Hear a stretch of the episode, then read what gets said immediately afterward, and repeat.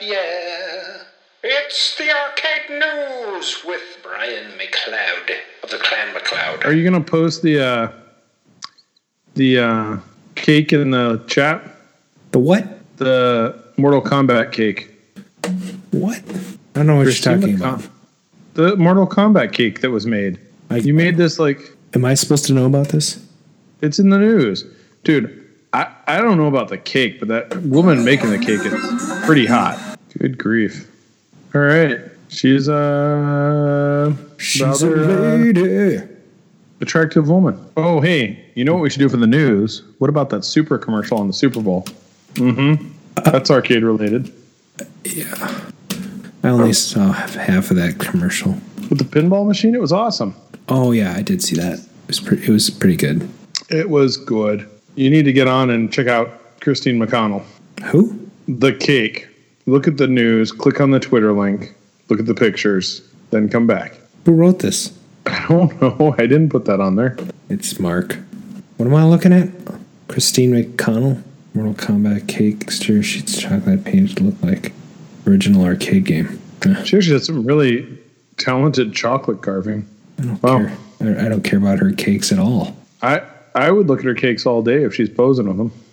Didn't she have a show like Wicked Cakes or something? Or I don't know. she has a cake that looks like the alien from Aliens. Yep. Hmm. Artist, photography, and for some reason I bake a lot of cakes. She's got an Instagram channel.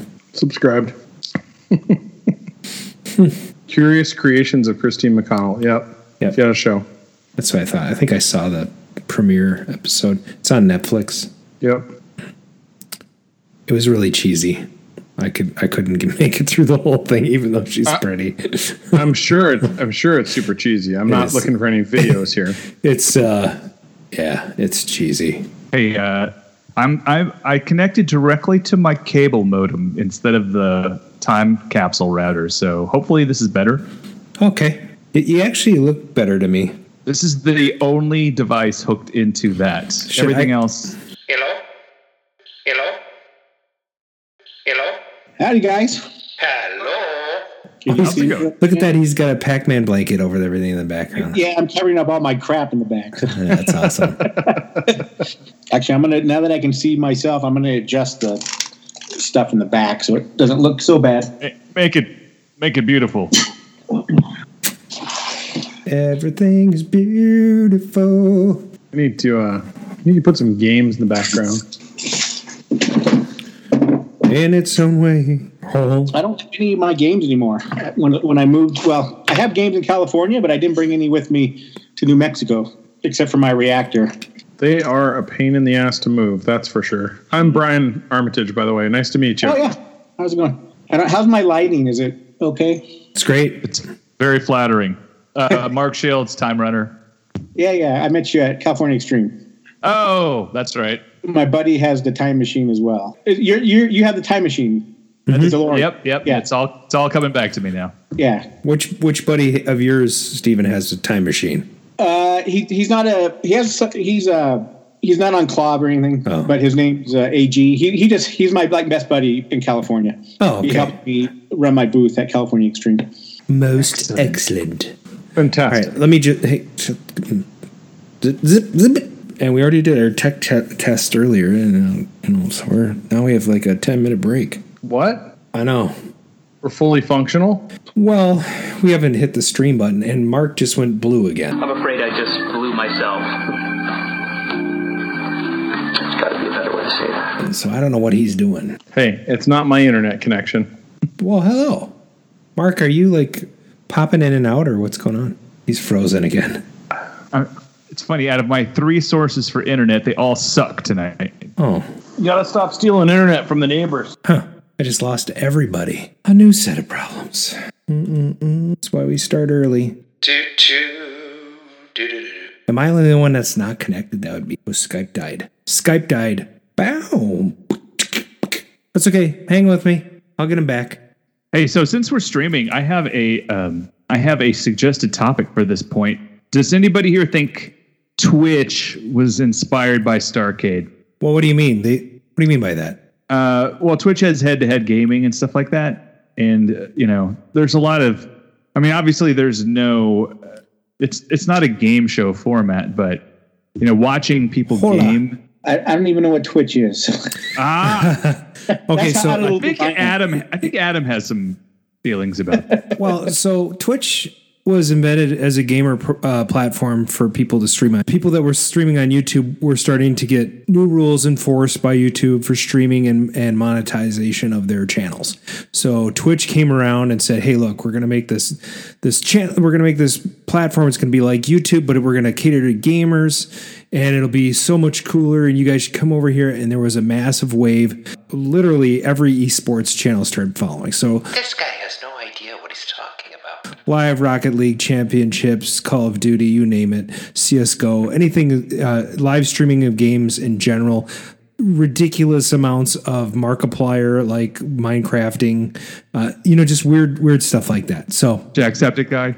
yeah, but uh, it's interesting you brought that up. There's a connection because Twitch uh, was it Shout TV or somebody broadcast every episode of Starcade on Twitch, like nonstop for like 72 hours or something. Oh yeah. Yeah, so that was cool. They got permission to do that? Yeah, yeah. Actually, they, They got the rights and they remastered all the episodes. They uh, they look great. So I think the neat thing about Twitch is the it's just how it's it's become kind of this platform for being able to share uh, for the fighting community, not just the competitions playing head to head, but people will get on there and tell like teach how to s- how to play the games, what to do, what the strategies are, and it's become this kind of center for people to share how to play the games without just you know what you used to have to do when you went to the arcade and watch somebody else play over and over and over. Now on Twitch, they're broadcasting out to thousands of people and saying, "Here's how you play this character. Here's how you play this character. yeah. Here's how this matchup can work." yeah, See, I, I don't I don't play home. I have a PS4. I have a buddy that works for Sony, so he sent me one. But the only thing the only thing I played is is the Blu-rays? the VR the the Star Oh, yeah. Wars VR thing. is that fun? Oh, it's awesome! Oh my, I'm a Star Wars nerd. I'll have It to is try the that out. coolest thing to fly in that X-wing. You can look to the side and see your, you know, the lasers, and and you look up and the stars, and the, oh my god, it's awesome. I have to find out why thing, we yeah. don't have that. I I think it's it's uh, Star Wars Battlefront VR. It's I awesome. think uh, tomorrow there's another trip to Micro Center. I can't break my streak of going to Micro Center every day for the last week. Brian Frober in the chat says Twitch started as Justin TV. I remember that. Didn't he also say that if you I rearrange the letter, if you rearrange Justin TV, it, it spells Twitch? Sure, except for there's no N or J. you know, if you rearrange the letters in funeral, it spells real fun. Oh. I s- I see. That is a true story. Should we I have always this show on the road? Uh, what do you guys think? I wanted to be buried in my reactor cabinet when I died. Oh, you and you and your buddies and being buried in your cabin. We'll talk about that later. Let's just All triple right, take that. let's get this show on the road. Okay, what do you got? I got a little clip for you guys to hear. Here we go. This is Starcade, TV's first video arcade game show. And here's our host, Mark Richards. Hello, Starcaders, and welcome. We're backstage warming up for today's action, and our two players are getting ready to compete on some very exciting video arcade games. And right now, Starcaders, I'd like to have you meet today's two contestants. We have Mike McEwen right over here on my right, and Stephen Beal. And both of our two contestants have been matched up based on their game playing ability. Right now, players, are you about ready? Yeah. Let's Yeah. play Starcade! Arcade.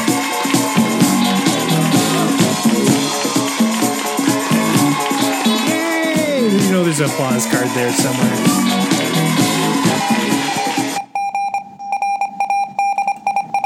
Live from KOYR Studios in Minneapolis, Minnesota, this is Arcade Radio. Hello, Commander. Computer reporting. Intruder alert, intruder alert.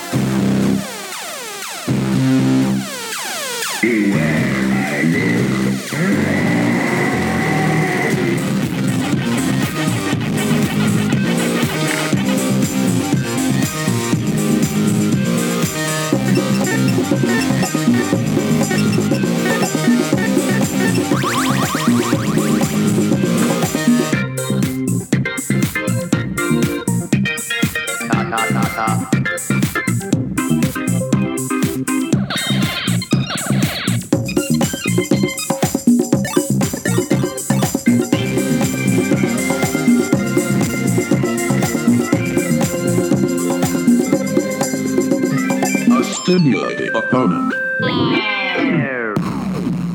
Hello, and welcome to season three, episode nine of the Arcade Radio Podcast. Today is Thursday, February 7th, 2019, and the time is now approximately 7.26 p.m. Thanks for joining us in the Arcadisphere. This is your host, Adam for StevensHotel.com. I'm joined by my co-host, Mark Time Runner Shields, and ParadiseArcadeShop.com, and Head Ninja, Brian Thurston Howell III. And tonight, we introduce to our fellow arcaders, Miles Star of KLOV, Arcade Fix-It proprietor, and Starcade contestant, Mr. Stephen Beal. Welcome to the show. How's it going, guys? Good, to, good to have you on board. Great to be here. So the first part of the show, we just talk a little bit about what we've been working on. So, uh, Mark, why don't you kick us off?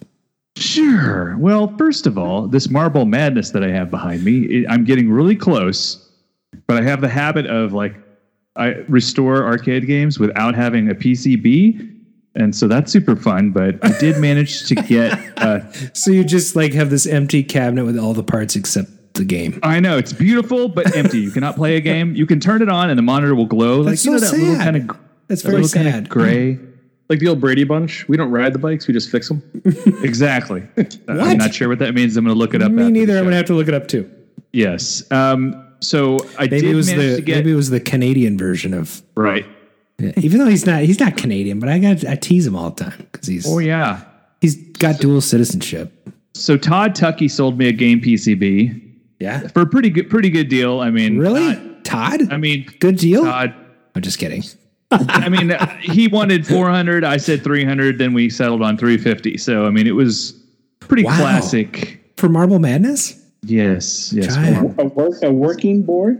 Correct. Well, okay. So that that's half the battle, right? Three hundred and fifty dollars. I paid. know, I know. paid three hundred dollars for my first Star Wars board. So what do they go? I for? know, but you've been collecting since the Dark Ages, so let's. I did. I did get a System One PCB, like the main board, for a hundred bucks on eBay that uh, Coin Op Warehouse was selling last night. Whoever I was battling against, he was only incrementing his his uh, outbidding me by one dollar, so that was really easy in the last fifteen seconds.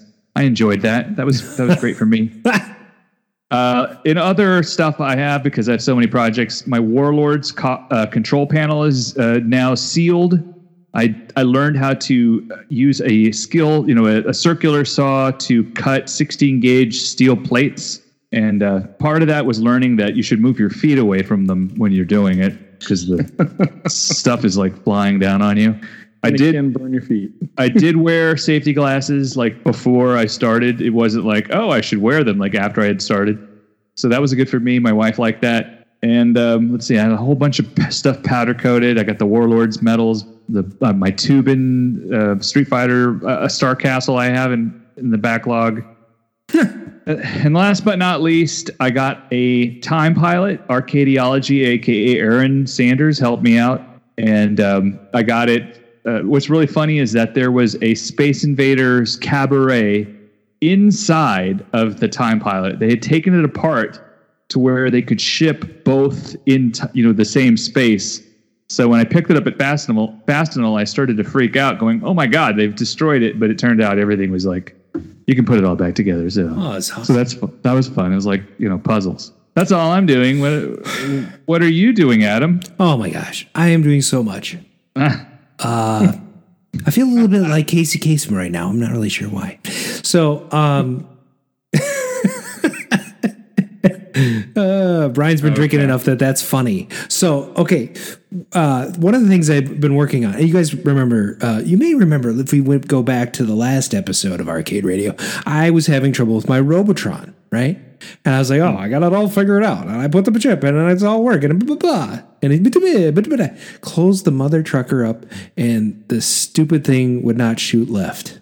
So first player, you can move around up, down, left, right, but you can't shoot left. It makes the game interesting. Actually, I think it might be fun to actually, you know, block off that pin and then have a contest where you can't shoot left. I think that'd be great. Yeah. Like have a high score contest. You play Robotron, but you can't shoot left. That means you got to go in big circles and shoot everything. It'd be hilarious. Anyway, uh, it, I, I replaced almost every goddamn chip on that I/O board, and, and I and I looked at the schematic and I and I knew which chip was supposed to be driving those, and I replaced that chip. And, and I, I didn't put a logic probe on it, so bad on me. So, but, but anyway, what do you think the problem actually ended up being? It was unplugged. Well, you're, you're close. It's the cable connection. It's Yes. stupid connectors. I crimped the goddamn cable put it back on, and it worked. Nice. So- yeah, you got to start that way. So annoying. And then my joust, uh, the battery died, uh, which Oh, is not like a huge thing, but But it- wasn't Lon wasn't Lon's high score on that? yeah. Oh. Well, it, his score's been long gone. I've replaced the battery like eight times since he was on. So I, I'm actually going to go NVRAM and all that stuff from now on. I think I'm going to, I think I'm going to walk on down to Paradise Arcade and pick up a couple of NVRAM boards. Oh yeah, I hear they have good stuff there. Yeah. Paradise Arcade. Uh, proprietor Brian Armitage and Susan Armitage. They do great work. They're cool. We actually the uh, the NV. no, the Wait for him to NVRAM say boards are actually something from here. Weebly. Would you So say? we picked those guys up. So we like the thing that we like to do is we actually like to grab a bunch of stuff from a lot of people. Like we like to support a lot of the stores in the community. Yeah. But uh, um, you know, the, so the NV RAM boards that we the have are collective from- we. We. No, it's, not, it's it's Susan and I. I mean, more Susan than me sometimes. I've been working so much, I have barely been at the shop. Mm-hmm. The project, the main project I've been working on is getting my stupid computer to work. But um, from an Oh, yeah. arcade project, I did sneak into the shop the other week and pulled out the splat boards that I'd bought about a year and a half ago and hadn't had a chance to test yet. Splat. And, and built an adapter harness It's for like my food super gun. fight light. Oh, okay, we're done. we're out. Isn't it? I mean, right? Am I right? You know, it, it just. Oh. Uh, He's but gonna reach through and get. the the exciting part is that the splat board set that I bought three years ago for a hundred bucks from this warehouse find, where the guy actually called me back afterwards and was like, uh, "Hey, yeah, I didn't realize what I sold you. Can I buy that back?" It's like, uh, no. You sat there for a half an hour telling me how much you knew about arcade games. I had to listen to that. That's worth a couple hundred bucks. and then and then you told me you wanted a hundred dollars for the board set, and I said sure. Paid you. No, we're I'm going to keep the board set. But anyways, it fired up and worked great, which was actually a lot of fun.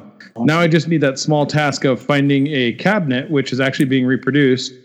And uh, since the joysticks are incredibly rare for that, because they're the uh, they're like the analog style joysticks, I've got a set coming in to actually copy, so I can see if I can make my own set. Nice. Yeah, I gotta love gotta love guys that make their own parts. All right, so that brings us to Stephen. Stephen, what have you been working on in the hobby? Well, my project for 2019 is to go through all, or well, hopefully go through all the parts I need to go through that I've had in boxes and bins for the last decade. Oh, wow. So Do you need any help? Uh, can we can we fly down? actually, I do need. and then we can maybe um, we can work so out a what I did last week is I pulled all my NOS Williams parts. oh, And I'm oh. starting uh, to go through those. Do you have any IO boards? No, Damn. no. I just have the little little trinkets. Okay. Like I pulled, I, I pulled all my the NOS turkey shoot parts that I have. Oh my gosh! not- Uh, sidetrack. I got sidetrack. Did you guys see on eBay somebody was selling a full Williams test rig from the Williams? Like, What? yeah, no, no. no, seriously. Like, this was I'm two going weeks ago. online. Go Let's check it out. It. Everybody in the chat, go check it out. I'm not lying. There, Did Susan pay you off? what? Did Susan pay you off not to tell me about this? No, it was like, and I was like, this is the coolest thing ever, but I can't afford it. so I didn't tell you guys because I don't want to be jealous of you having it. You know, that's how that's the love I have. Anyway, uh, Steven, you're telling me little parts. But yeah, so anyhow, I pulled all my or ninety percent of my NOS Williams parts, which is not. It's a few bins, maybe you know five or six bins, little uh, eighteen by twelve cardboard bins. Um, so at some point, I'm going to go through those, take pictures, put them on the site. Um, nothing really. What's what site is that again? Uh, arcadefixit.com. Okay, so everybody knows now. This is Milestar Arcade Fix It, The infamous milestone. the infamous. Yeah, I, I bought parts from you. They are not cheap, buddy. I tell you know they're that. not, Worth it. I spend a lot of money to acquire this. I got to tell you though, uh, it is a delight when you're looking for a part and you find a new old stock part, uh, and you know I'm willing to pay it in most cases. So I, Well, I do appreciate your business. I'm And- glad and- you. I mean, I, I, will be honest. I, I haven't bought a lot from you, but I bought like some. And they're all Sega parts, really. I bought some stuff for a, uh, a hang on and for an afterburner, and I think I tried to buy a soundtrack that was out of stock that you had to sadly turn me down on. But then there was some other stuff that I, I mean, just like little things. I mean, not like a lot, but I'm glad you're there because you have a niche. So, Yes, it's a very specialized business. Um, and we'll talk And I- about. Go ahead. I, I'd be more than happy to, to fill you guys in on how it started. Or We're going to do that. We're going to do that in a little bit. We have a couple of segments to get through. One of them is the news. I think we should move on to the news. What do you think?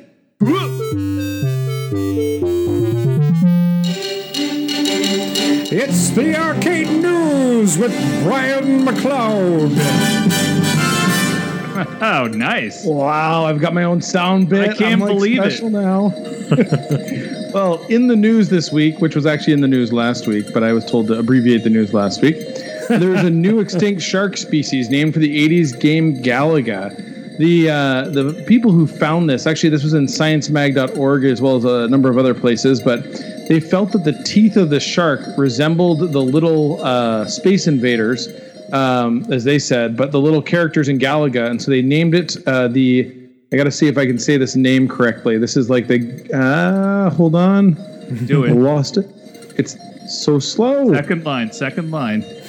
I know. Meanwhile, back Ga- at the Batcave. Galagadon Nordquist Nordquiste. Yes. Ah, So, yes. That's I'm um, very familiar with that. kind of a fun thing. And then in uh, further news, um, so Christine McConnell, who is known for her uh, cake series on Netflix that Adam so rudely said he didn't finish watching. Oh my gosh, I, I watched like 10 minutes of the episode. I was totally bored. I'm like, this is so incredibly cheesy. I cannot watch it. She she's known for making these kind of uh, very interesting cakes. Made this uh, very elaborate Mortal Kombat arcade cake that you should check out on Twitter for sure.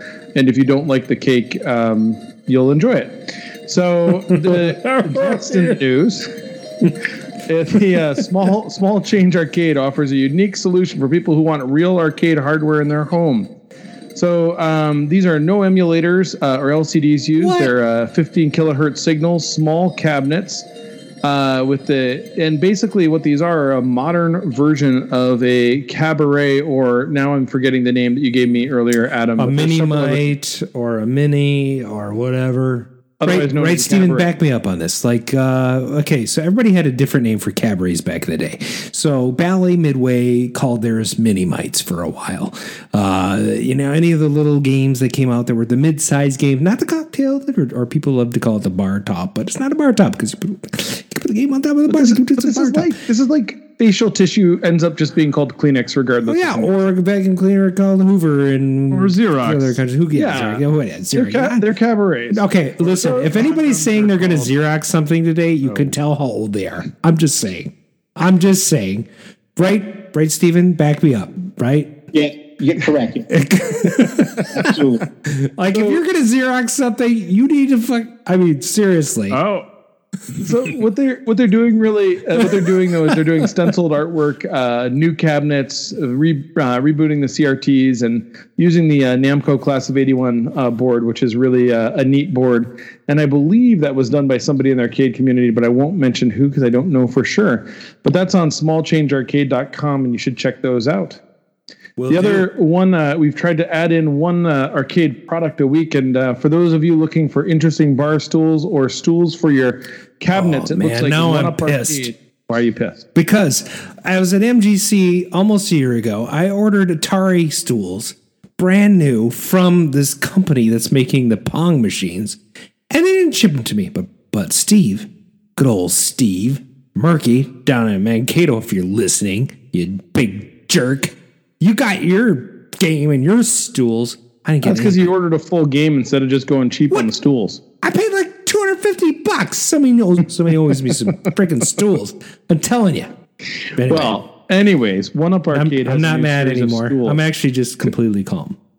new set of bar stools coming out to go with their one up arcades that help you sit at the perfect height for these arcade games that they've produced. Their first ones will be out this fall. They are releasing a Street Fighter 2 arcade stool, bar stool. And that's it for the news. He said stool. Come here, pushing my stool. Oh, oh my uh. God. Back in 82, I used to be able to throw a pigskin a quarter mile. Back, back to the cave with, with Time Runner. Why are things so heavy in the future? Is there a problem with the Earth's gravitational pull? Welcome to the Back to the Cade segment. yes. Why do you Why do you sound so slinky? Uh, I don't Welcome to the back to like the Mark Cade Richards. segment. Hey, this is Mark Richards, uh, Mark Shields. At the box office on February 2nd, 19, 7th, 1985. I stand corrected. the Nintendo Versus version of Excitebike officially released in North America. Okay, that's kind of cool. That's kind of cool. That is kind of cool, yeah. 34 years ago.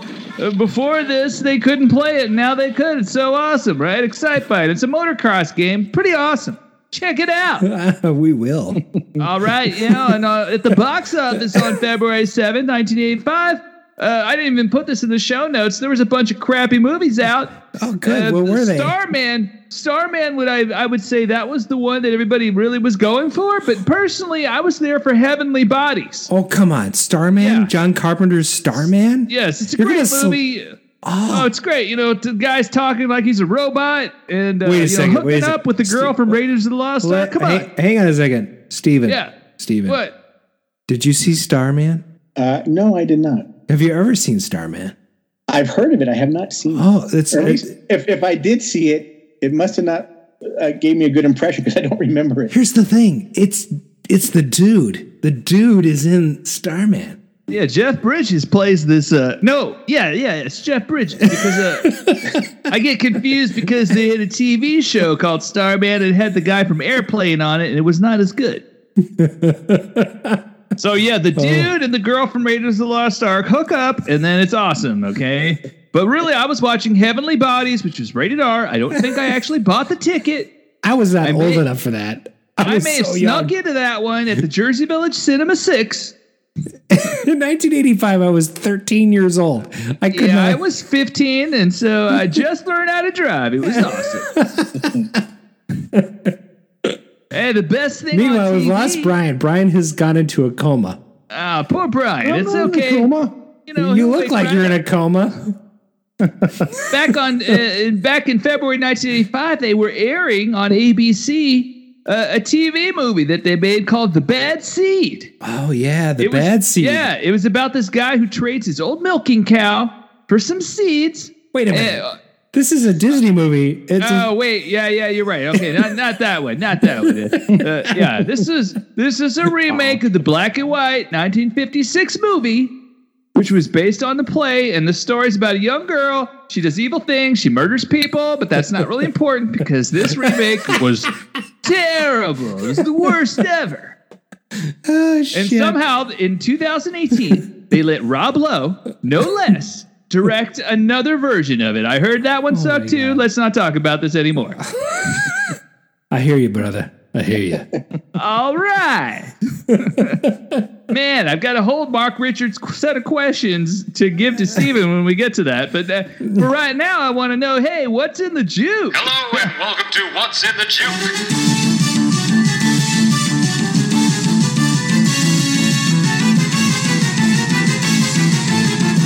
Wait. What? Is it done? Right. Eh, Mark, why don't you tell us what happens in this segment? Because I'm not really sure. Well, it's a segment where we'll play some songs back in the day. Uh, we'll play just a couple seconds of the song and not really tell you what it is. And our chatters online need to guess both the artist and the title of the song. We'll keep track of what we see in our chat, the live feed that comes off of YouTube. If you type something for something, somebody says something else. It, you know, that may be something that happens in your. St- in the, okay, let's go. I'm dying. I'm dying here. Like, I want you to do this show every time in that All voice. right, Mark Richards ready to go. Mark Shields ready. Mark Richards, wait. Is that what you're doing? You're doing my. I'm doing my Mark Richards impression because if you play your thing, you know. uh, And again, I'm not sure if he talked like this the whole time, but Just pay close attention because he's he's very amped up, amped up. I don't think cocaine was involved. Okay. Yeah.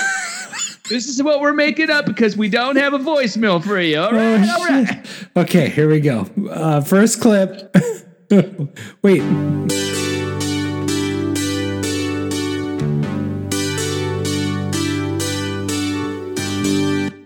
Is that good? That's good. Chatters, the game has begun. Let's see what you think. Uh, oh, Survivor. Randy pulls in half a point. All right. I All right. yeah, I see the f- a half point there. Yeah. Oh. Oh. Oh. But High on you. I think Randy got both those. You did. Did I? good. Casey's not in the chat yet, so somebody's got a chance. All right. Well, that's a full point for Mr. Randall Gelking, uh, and I think that deserves a full Full point. Yeah, that was pretty dang good. That's Survivor and uh, High on You, right? Should we play a little more of that?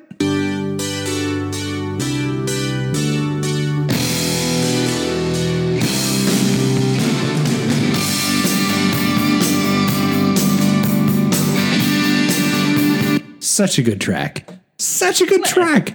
I, I'm very happy with the selections tonight. Okay, here comes with the next clip. Here we go.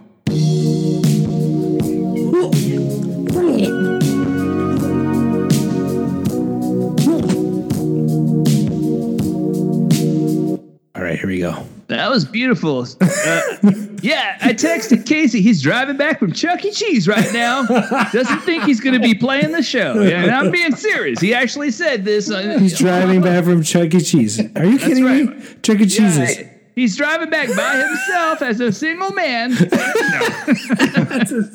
I think he brought his kids. I don't think. ah, shit. I mean, dang.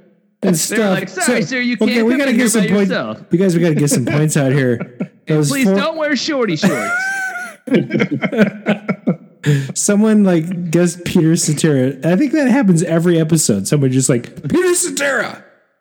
No, it's not Peter Cetera. Okay, That was the last one. Andy Baldwin says, "Yeah, nail down that copyright strike." Okay, Randy gets it again with Foreigner, and then Andy gets. uh I want to know what love is. So they both get uh, uh Half point. is am I right? That's right. Okay.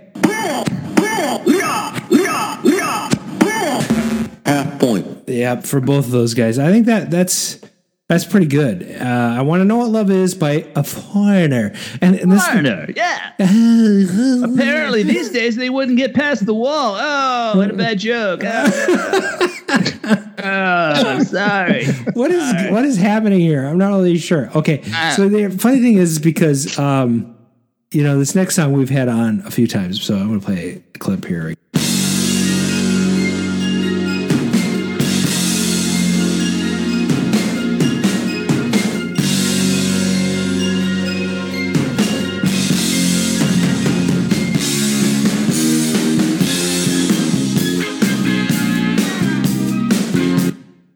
All right, Easy Lover. Uh, somebody guessed yeah. Genesis. That is incorrect. Uh, Easy Lover, the first Easy Lover, we're going to give it to Andy Baldwin for half point because he was the first one in the chat. Am I correct? Right. Right? And it is Phil Collins and some other dude. Randy, you are correct. I think Yeah. I think you are absolutely correct. And here we're going to give you a, a half point to Mr. Andy Baldwin and Mr. Randall Gelking. Half point. Good job, guys. That other guy is Philip Bailey. It's actually on his album, and Phil fills in, if you know what I mean. And I think you do. I get it. That's a that's a drum joke. Yeah. That's, that's a little rim shot right there. Boom, boom. Oh. I think I, I even have a rim shot, uh, like uh, sound Yeah, effect. let's just wait two minutes and Adam find his rim shot. Yeah. Whoa! Ah. oh my For an gosh! hour. Let's just wait two minutes, and Adam will find his rim shot. Yeah, you can do it whenever you feel like it.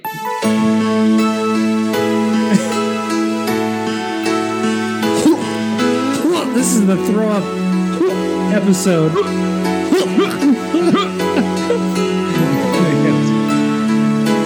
Stop it.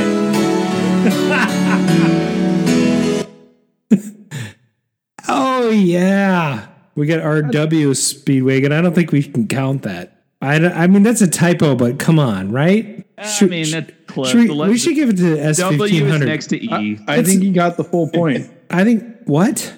Who got the he full came in point? with I can't fight this feeling. Yeah, but Andy gets Andy gets the song, but I think S fifteen hundred gets the name. RWO is not it. You got to type the E on that shit. The W is right next to the E. next to the E. If he picked a letter that was like far away, I would say. So we're gonna give it to Andy. The whole point. Is that what I'm hearing? Uh, let's tell you what. Let's split that point. Andy's gonna get High stakes here. High stakes. I think it's. I think you know this is a tight game. We got to give a half point to Ryan. He just S fifteen hundred out of nowhere decides he's going to answer, and he gets it right. Right? uh, right. Am I right? I don't want to be mean. I don't want to be mean. He's on the board. Okay, good, good. All right. So uh, on the- the board. Let's go. okay, this this next track, dudes. This is a Minneapolis track right here, Oh yeah. right? I mean, Or a J, a Jay and Silent Bob track depends on what era you were born. So well, let's no matter let's what, have a listen. No matter what, this song is from. Minneapolis, and here it goes. That's right.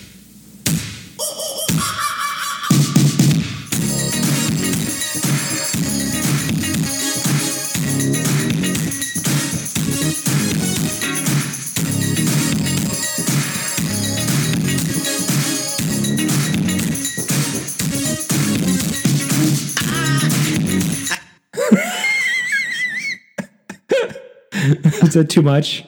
Oh, I'm watching. I'm watching you on the on the actual live stream. I'm freaking out how much you move. it's a free. I'm freaking out. I'm freaking out, dude. dude, uh, Jungle Love. Uh, Brian Brian Frober. Yeah, Brian Fober got the He got the song, Song. and Randy gets the it gets the other half point for the band. Am I right? Randy, Randy, you're doing awesome tonight. You're blazing through. You're a two point five. Killing, you're killing. I love it. Now, an interesting side note on Morris Day in the Time Hmm. is uh, one of his drummers, I think uh, his name is uh, Kurt Bascara. He grew up in Santa Maria, California, where I grew up, and Oh. Kurt was a friend of my brother. So um, Really? he, he was, he was Morris Day's b- drummer for quite a long time. I don't know if he still is or not, but That's interesting. Uh, you know, I saw. Well, anyway, the side note. Right? Uh, Morris Day also had uh, Jimmy Jam and Terry Lewis on his on his team, and they produced Janet Jackson on Control and Rhythm Nation. So we're we're famous, I think, Stephen. yeah. I'm pretty sure we're famous, right, guys? Yeah, whatever you say, Adam. I'm in.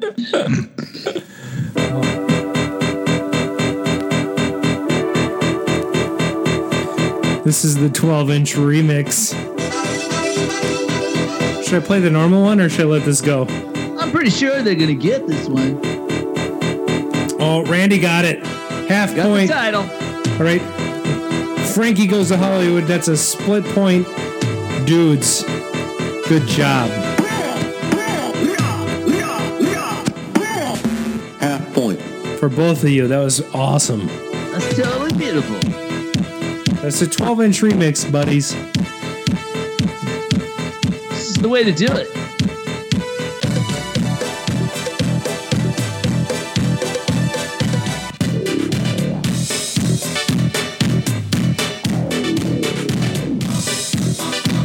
Quite possibly one of the best songs ever made in the 80s.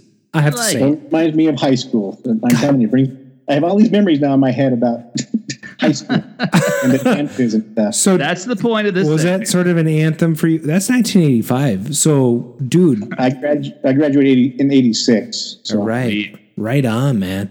That that I, I love that song. I love that album. Welcome to the Pleasure Dome. Such a good album. Anyway, um, the next song, uh, I don't even know if we need to play. We'll play like I don't know, like two tiny Pick like little. middle. Right, here we go.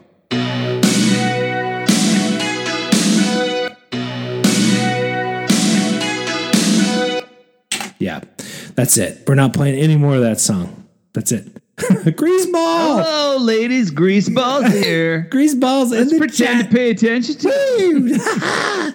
I love it. Uh, yeah, this this show gets better and better every minute of the day. You know what I'm saying? Okay, yeah. All right, Bruce Springsteen is correct. Born in the USA. You know what? I'm gonna have to give Randy the boss because he said the boss. Yeah, what do you guys think? Gonna vote on this? Yeah, I'll get. I do that. Yeah, I think that's what? pretty good. Uh, the boss and and born in the USA, so half a point to Andy Baldwin, a half point to Randy Gelking. What do you guys think? All right. Here we go. Yeah. Whoa, whoa, whoa. Half point. That's what I'm saying. Half point for both you guys. Uh, we're we're almost the end of the game. You know, only a Oh couple. man, only two songs left. Only two songs left. Yeah. This the next point, song Max? is my second favorite song by this band. I almost said the name of the band. I almost did it. Okay, here we go. Wait, wait.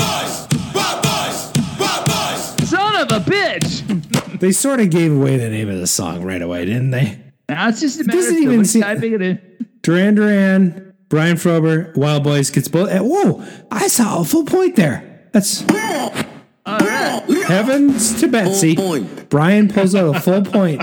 I mean, Sorry, uh, Greaseball, that was not Wham.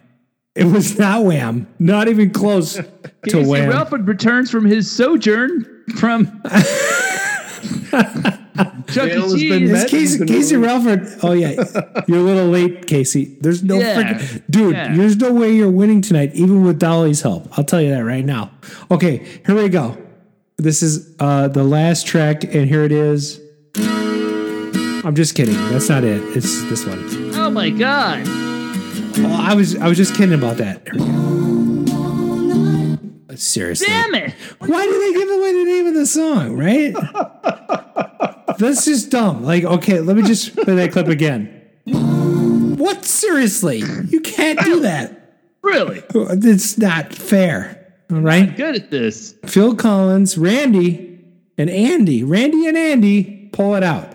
Holy crap, this was a close, this was a close match. Half point for Mr. Randy Gelking Half point. and a half point for Mr. Andy Baldwin. All right. That's right. Tell me, uh, Mark, where are we at? Randy, well, let's just start off. As 1500, he had a half point. It was an honorable fourth place finish. we were totally okay with what he did. And then our other players, Andy Baldwin and, Brian Fober, tied at two points each. Two Which points is great. each. Even though that was probably four different things that they got. Very, very nice. When you, you bunched up those half points. And our, finally, our, our actual winner oh, is Randy with four full points. Oh, that is. Welcome to the top again, Randy. It's nice Randy. to have you back. Oh my gosh, Randy is. We've missed you. We should play him a special song. Oh, okay, go, go for it. All right, here we go.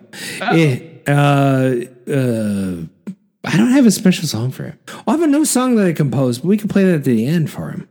You have plenty of REO. You just play some REO. Yeah, play it. We want to play some REO.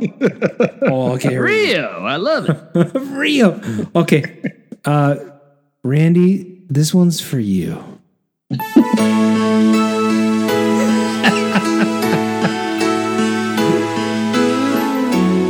We're so getting banned. Good job, Randy. Randy, I can't fight this feeling anymore.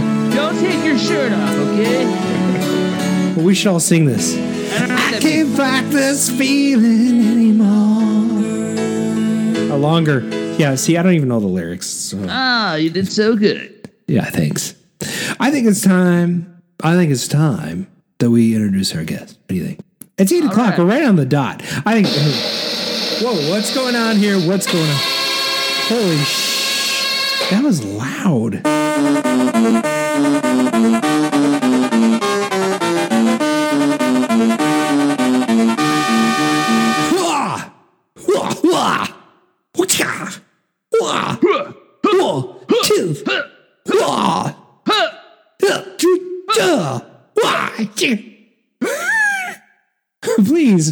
Welcome to the show one more time, Mr. Stephen Beal. Stephen, welcome to the show. Howdy, howdy.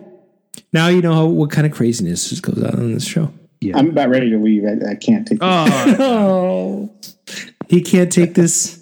anymore. Is, off each is. Can't is take that this a, feeling anymore. is that a different REO song that I don't know about? Because I mean, it's sad. All right, so uh, we're gonna kick off right away asking you about your arcade origins. What were the circumstances when you first became hooked on arcade games? Uh, oh, geez. My first memory is my dad taking me to the arcade. It was either a miniature golf place or the arcade in town. We had a gold mine where I when I where I grew up. We had a gold mine arcade. Um, Tell us a little bit about Goldmine.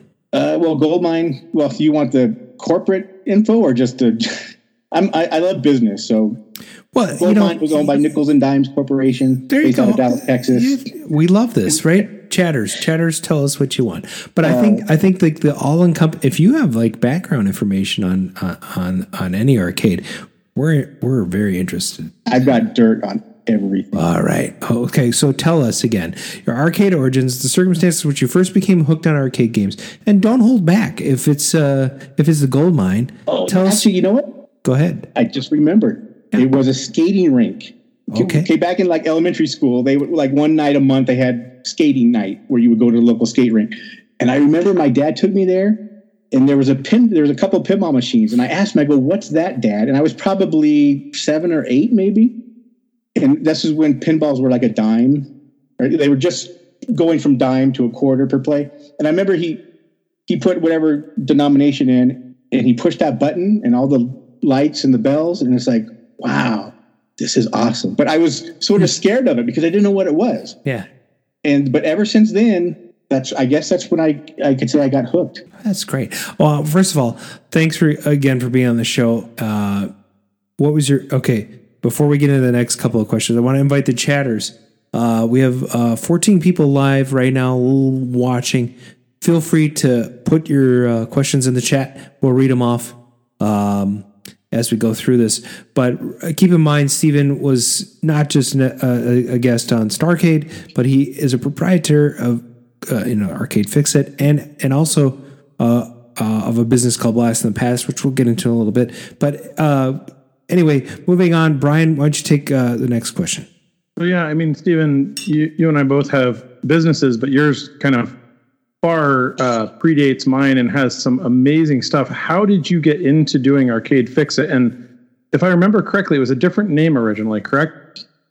correct yeah um, well arcade fix it i got that domain probably back in like 2004 2005 and i was originally i wanted what i wanted to do was i got the art that because i wanted to have like a site with uh, like manuals and tech tips and stuff like that. So i had that d- domain part so um, my original business name was uh, videogameparts.com but i would always get a lot of these uh, emails from people saying hey do you sell controllers for you know sony or atari 2600 because it was just video game parts not arcade game parts because that domain was taken already so i had video game parts for um, probably a couple of years. And then my wife at the time or my, or my fiance she says you know you, you need a brand you know something to di- differentiate you. Because i was just going by my industry name was amusement parts and supply for, for the coin op industry.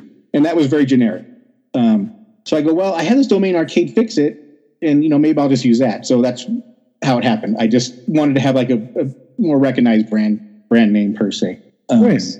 and, us- and Arcade Fix has been around since 2000. I think 2006 is when I started the the site. Or well, yeah, 2006 was videogameparts.com, and then it transitioned to Arcade Fix It probably like 2008, somewhere around there. And what? And just for the listeners, because I mean, I I love your site. I mean, it really.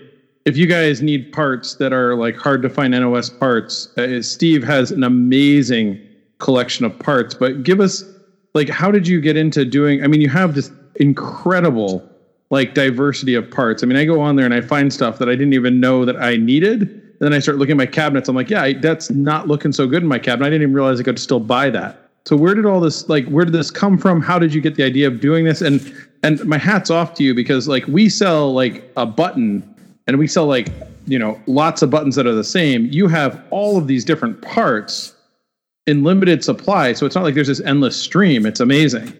Correct. Yes. Uh, well, first off, what you see on my site is just a drop in the bucket. Um, I, I mean, I literally have tens of thousands of parts that are not listed just because I'm a, I'm a one man operation, and um, you know it takes a lot of time to take pictures and list everything. But what I tell people is if if there's a part you're looking for, and if you know the part number, because all my parts are by part number. I have hard copies from pretty much all the bulk buys I've done. So if you have a part number, I can look that up and tell you yes or no if I, I have it or not. And and how it all started was um, I've been active in the in the coin op industry since high school. So that's when I bought my first uh, my first games back in like 84, 85 and put them in stores. Um, so I used to be an operator and then that progressed into Blast from the Past, which was a restoration company, um, which then progressed into the parts. And how that happened was there was a distributor named C.A. Robinson or in California. They had a uh, location in Los Angeles and one up in San Francisco. Well, they were shutting down their San Francisco branch, and my salesman at the LA branch said, "Hey, you know, we're we're shutting things down. You know, go check it out, see if there's anything you want." So I go up there. I was looking for games.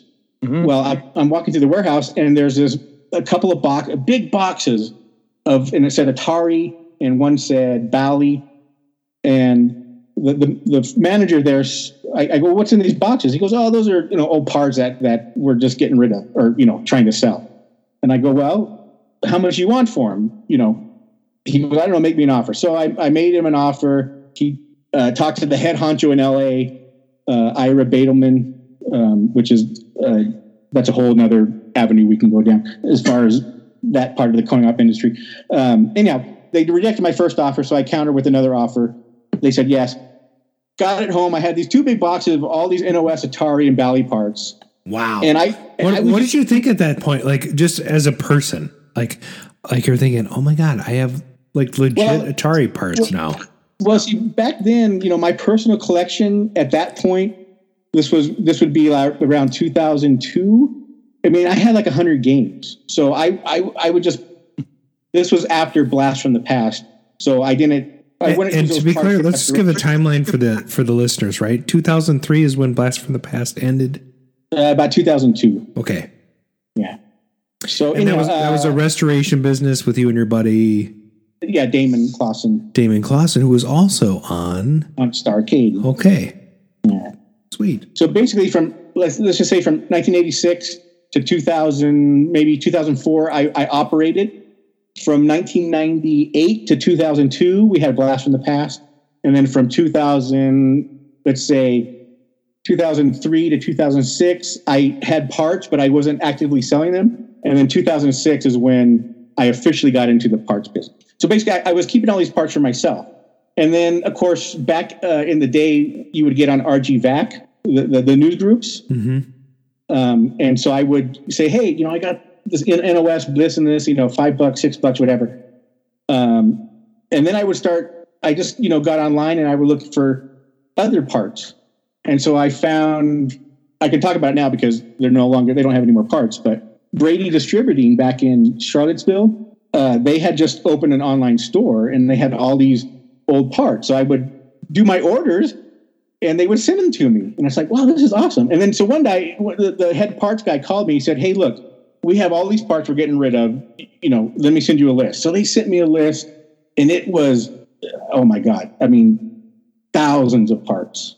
And and and they said we want to get rid of them all. And I said, okay, well, how much? And they said make an offer. So I made them an offer, quite a substantial amount of money, and they accepted it. And it was oh man, I think there was about five pallets worth of parts.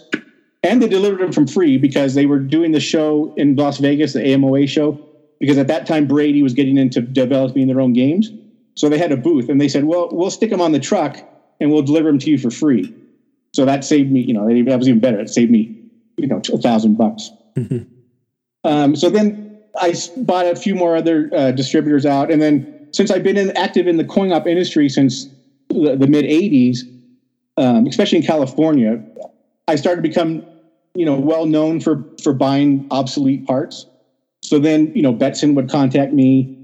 um, and uh, and then um, uh, the Play Meter magazine. They came out and did a story about Damon and I for Blast from the Past, which got me more exposure exposure in the in the industry side. Um, so then people would contact me saying, "Hey, I have all these parts. You know, you want to buy?" And then Sega got a hold of me since they were since they were um, They're like, we want to dump our stuff on you. pretty much, yeah. And I said, That- "Sure." That is messed up. That is messed up. And then like I need a freaking spring for my freaking trigger on my little yoke for my Sega Afterburner, and you have it. Correct. Yeah, uh, Sega uh, when they were transitioning from from ceasing their their uh, USA arcade division per se, they they're still around under Play Amusements. Sure. Um, just for support and parts, but for newer stuff. Anyhow, I ended up buying. Um, I think over everything was probably about twenty five pallets and about about nine ton about nine tons of parts. Did you know at the time that you were? I mean, you had to understand the implications of what you were doing at the time. Like, Well, well, yeah. When I was buying Sega parts, I mean, I I, I, I was already established as Arcade Fix It, and I had a three thousand square foot warehouse back in California, so the storage wasn't an issue. what year is this? Uh, this would have been about 2010, 2011. Interesting because I got into collecting in 05. Well, I really 02. And 05 was when I signed on to KLOV. And then when I needed my first parts would have been 2011. Like right around that time, 2011, 2012. Uh, Yeah, originally with Sega, what what had happened is is I bought all their their afterburner parts, their outrun parts, um, G-LOC, and a couple other games. and G-LOC Um, is that's the full 360 one, right? Is it? Am I right about that? Uh, well, th- that was one game you could play in R360. Another one, I think Wing War, they adapted to R360. yeah. Uh, but a good friend of Stephen, tell us a little bit. You know R360 pretty well. Tell the audience what R360 is. Well, R360 was this uh, it's basically a big sphere. I mean, humongous sphere that you would sit in, and it would rotate 360 degrees depending on which way you move the, So think, so, so think the environmental cabinet of Afterburner, right? So that would go rock back and forth and forward, backward. It was really cool. Uh, but this thing was beyond that, right? Yes, it would completely flip upside down. Oh man. Um, you know, these back when they were released, they were about I think about a hundred thousand or one hundred fifty thousand dollars. Wow. And I know Michael Jackson bought one. Uh, Disneyland had one. A good friend of mine back in California has three of them. Wasn't He's there only like only like four games that ever ran on it though? Yeah, I think it was is Afterburner, G-LOC, and Wing War, and maybe one more. Okay. I'm not not sure on that. Really cool. Look it up, you guys. It's a rare game. If anybody ever gets a chance to play one, it's phenomenal. Yeah, it is a great game, but it, when it flips you upside down, it's like holy shit. I mean, if if you get motion sickness, it's not a game. For When you're 18, that's probably fun. When you're 46 or 50, mm, not so much fun. No. I, can, I, can, I can imagine the game is 100,000, the insurance policy is about 50. yeah. Yeah. Right? oh my god. Everybody's on a wave on that. Did you have a fo- you you kind of have a, a question mark that that that is along these lines, right? Right, and and this was sort of uh, somebody asked this through Twitter, uh, and I'm not positive if this is some of the things that you've covered, but they were asking about your C.A. Robinson buyout. Yeah, that was um, C. Robinson was again a, a game distributor in L.A. They were, I think, they started up about 1937. Wow. and, and they ceased operations in 2010. So um, when I w- back when I operated, I bought some brand new games from them, um, but they would always have um, show what we call the industry show. So the big ones would be in Vegas, where twice a year when the manufacturers would release all the new games. So C. Robinson for the local people, they would have a, a show at their distributor at the showroom. So I would go to those because it was only two uh, two and a half hour drive. Um, and so I knew all the people there. And I and once I got into the the parts business, I would always ask Dan, who was the main parts guy at the parts counter. It's like, hey, if you ever when you want to get rid of your old parts, let me know and I'll buy them all. No questions asked. Hmm. And and I would do that for a couple of years, and he would say, "Oh yeah, yeah."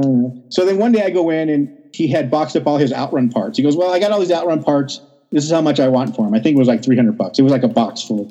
I go, okay, fine. It was a little bit higher than I usually pay, but I to establish, you know, that I'm Rapport. serious. Yes. Yeah. So I bought them. So that happened a couple more times. And then when they decided to shut their doors, he was the first person, or I was the first person he called and gave me first shot at their entire video game parts. Whoa. That's crazy. Yeah. So I went down there the next day and I just, I, th- no lie, in two minutes, I looked around. I said, How much do you want? He said, X number of dollars. And I countered just a little bit lower. He said, Done deal. We shook hands and that was it. Wow. Wow. Started loading up the truck. and it That's took me like, I had to do like three or four trips. Oh my god. But they had stuff from, I have stuff from them from like the 60s all the way up to the mid 2000s. Oh, and and they had a lot of rare. I mean, a lot of rare stuff. Like I, got, I got a, a blaster grips from them, or two sets, which have long been sold. Sure. But Well, that- um, Well, I, I, I have a question related to that. Okay, so you have all these parts, right? Really cool parts, uh, NOS parts, a lot of which you sold off uh, as NOS parts, new old stock. So that's great, right? Whoever got them, super happy they got this thing, and it and it, it's the thing they were looking for for their arcade game. Uh, do you have any regrets about like letting them go before you reproduced them? no, Okay. And then uh, one of the questions, two questions from the chat actually. Um, what was the coolest, rarest part that you've ever come across? Is one of the questions, and then the other question was, um, has this business made you wealthy? I think there's actually a perception that a lot of the guys that own stores are like rolling in it because of the stores, Yeah. which I think is a common misperception of most of us do this because we love it, not necessarily because Right. it makes us a lot of money. But I, I, I've been self-employed since fully self-employed since 1997, um, and and self-employed because of coin-operated video games in some aspect. Uh, I've been fully self-employed by parts since 2006. Wow. and fully support fully supported by selling parts and you know selling you know i'll do deals where i sell games or i'll make somebody a multicade or i'll sell one of my private collection games That's, you know stuff that's like that 22, 20 parts is a 22 year business for you. yeah well it's like i say I, i'm the only one pretty much the only guy that has this kind of stuff and Yeah. it's it's a very niche market but but back to the the rarest one um, from c robinson i got these okay back in i think the mid 80s williams made these like tabletop not they're not pinball machines and they're not sh- quite uh pachinko machines. They're like a little mix between um and it was a tabletop thing where you would shoot the ball and it would go up and, and it would have these different overlays on it. One was like a soccer one was baseball one was like poker. So i what i do and it was only came out in prototype form. Well i, I actually have like three sets of of each of the four overlays that would go onto the playfield. So that would be like my probably my, my, my rarest, rarest item that I've ever found. very cool. Um, Oh, that's cool. Wow. So as far as being rich, I'm not I'm not a millionaire, but but you know, yeah, Pays the I- bills. at least Yeah, at pe- least it's paying the bills, right? That's cool. And, and Brian, was it? Did you say there's another question in the chat, or is that is, does that kind of rounded up? For the ch- Yeah, I think that I think that rounds it out. I mean, there is another question, but um, I, we're gonna skip it because um, you know, we, we like to keep things positive, and there's it's a little bit of a controversial question about other things in the in the community, not not stuff to do with your store. Okay, so uh, moving on to I, I want to kind of get into the Starcade a little bit. I'm going to play a clip here, and, and we'll uh, yeah, there we go. Your opponent, and this is Steven. Hello, Steven. Hi, I'm a freshman in high school, and my hobbies are collecting turtles and playing video games. I understand you uh, you brought a little uh, pet turtle with us today. This is my good luck turtle, and his name's George. Is he going to bring you lots of luck? I hope so. You going to do that, George? He says yes. Okay. We wish you luck. And Mike, you luck. If you like to shake hands, take your places at the podiums. And let's get ready to play Starcade. And right now, here's Kevin to tell us about the five games on today's program. Just five games. Game number one today Super Pac Man. The mild mannered Pac Man turns super sized. Game two Donkey Kong Jr. Son rescues Papa from Mean Mario. Game three Ms. Pac Man. A petite munch around the maze. Game number four today Donkey Kong. Papa rescues Son from the Mean Kong. And game five today Pac Man. The great one is back. And Mark, it looks like today we've got a Pac Man and Donkey Kong show. That's right. That's right. Hey, uh, Steven, can you tell me uh, how did George die? Well, after I messed up on Donkey Kong, I stepped on him. Oh, this is the saddest episode of Is that- Arcade Radio is that ever. is that true? Wah, wah, wah. No, no, no. Oh, that's That's that's terrible.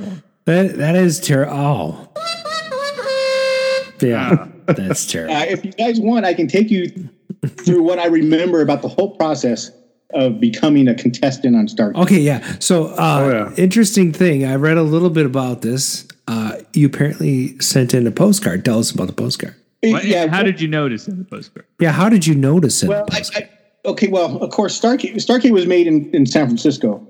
Um, so in California, you know, it was on every weekend. I know in other parts of the country, some people had difficulty seeing it. Um, so I watched it every, I think Saturday when it came on, or whatever day it came on. Sure. And of course, at the end of the show, it said if you wanted to be a contestant, send your name and address, phone number to this address. So, Yeah. of course, being the 14 year old, Now, this is interesting though, because literally you were num- your episode is number seven, so you must have been watching it right from the beginning. oh, of course, oh my God, video games back in that day were my life. Yeah. I spent every waking hour in the arcade, uh, uh, all, every weekend, t- 10 hours a day, 12 hours a day, from when they opened to when they closed. Uh, That's all I did was play games. And which games were those games that you liked the best? Uh, well, my f- my favorite back in the day was probably Bubbles. Bubbles. All right. Bubbles, yeah. Very nice. I always liked all the uh, oddball, obscure games. That's a super fun game though. Super fun. It, it's a great game. Yes, I've had a few over the years, and I've always sold them off, which I Yeah. I do regret selling those. But um, So yeah, so they taped that show. It was number seven for them, but it was actually aired number fourteen. And you were fourteen years old when it when you actually did the show. I was a freshman in high school. Yeah. Okay. So uh, tell us about you know. So you, you send in the postcard. They they send you a letter. Did you get a, like a form letter what happened? Um, you know that part I don't remember. I know Damon. Um, uh, his mom kept a scrapbook of every little, which is really cool. Which I, w- my parents didn't, you know, didn't do that type of thing. By the way, we talked to Damon Clausen. Uh, Damon Clausen and you started a business. We'll talk about that in a little bit. But Damon Clausen uh, uh, reached out to us and, and sent me a video so I could I could have more fodder for this interview. And and he was very fun. And like you guys are good buds, right? Yes, we are. Yeah. And he he calls you uh, Tink. yeah, yeah. Well, that's my nickname that my dad's always called me is Okay. Tink or Tinker. Yeah. Which used to be Stinker because when I was a little baby, you know, I crap my pants, it would stink. So Stinker turned to Tinker, which shortened to Tink. Now, Damon's parents called him Bunky. Bunky. Oh, good. We'll remember that Yeah, so because we're going to have Damon on the show, and you should come back. You should come back on the show when Damon's on, and we'll we'll go. make a little Not reunion problem. show. That'd be fun. Yeah. so what I uh, what I remember is um, if you got accepted or to the tryouts, what you would do, you would go to San Francisco. Basically, they rented um, like a conference room in a hotel or something, and they would have there was probably thirty kids and even adults were, were in the room, and they would have they would like ask you trivia questions, and um, they I think they had a camera there so they could see how you looked on camera. Wow. Um, and and the one thing I re- remember was um, one of the people that worked there asked a question: "Who's who is Nolan Bushnell?" And I looked around and, and nobody raised their hand. And so I, I went like this, and I told him who he was, who is the founder of Atari.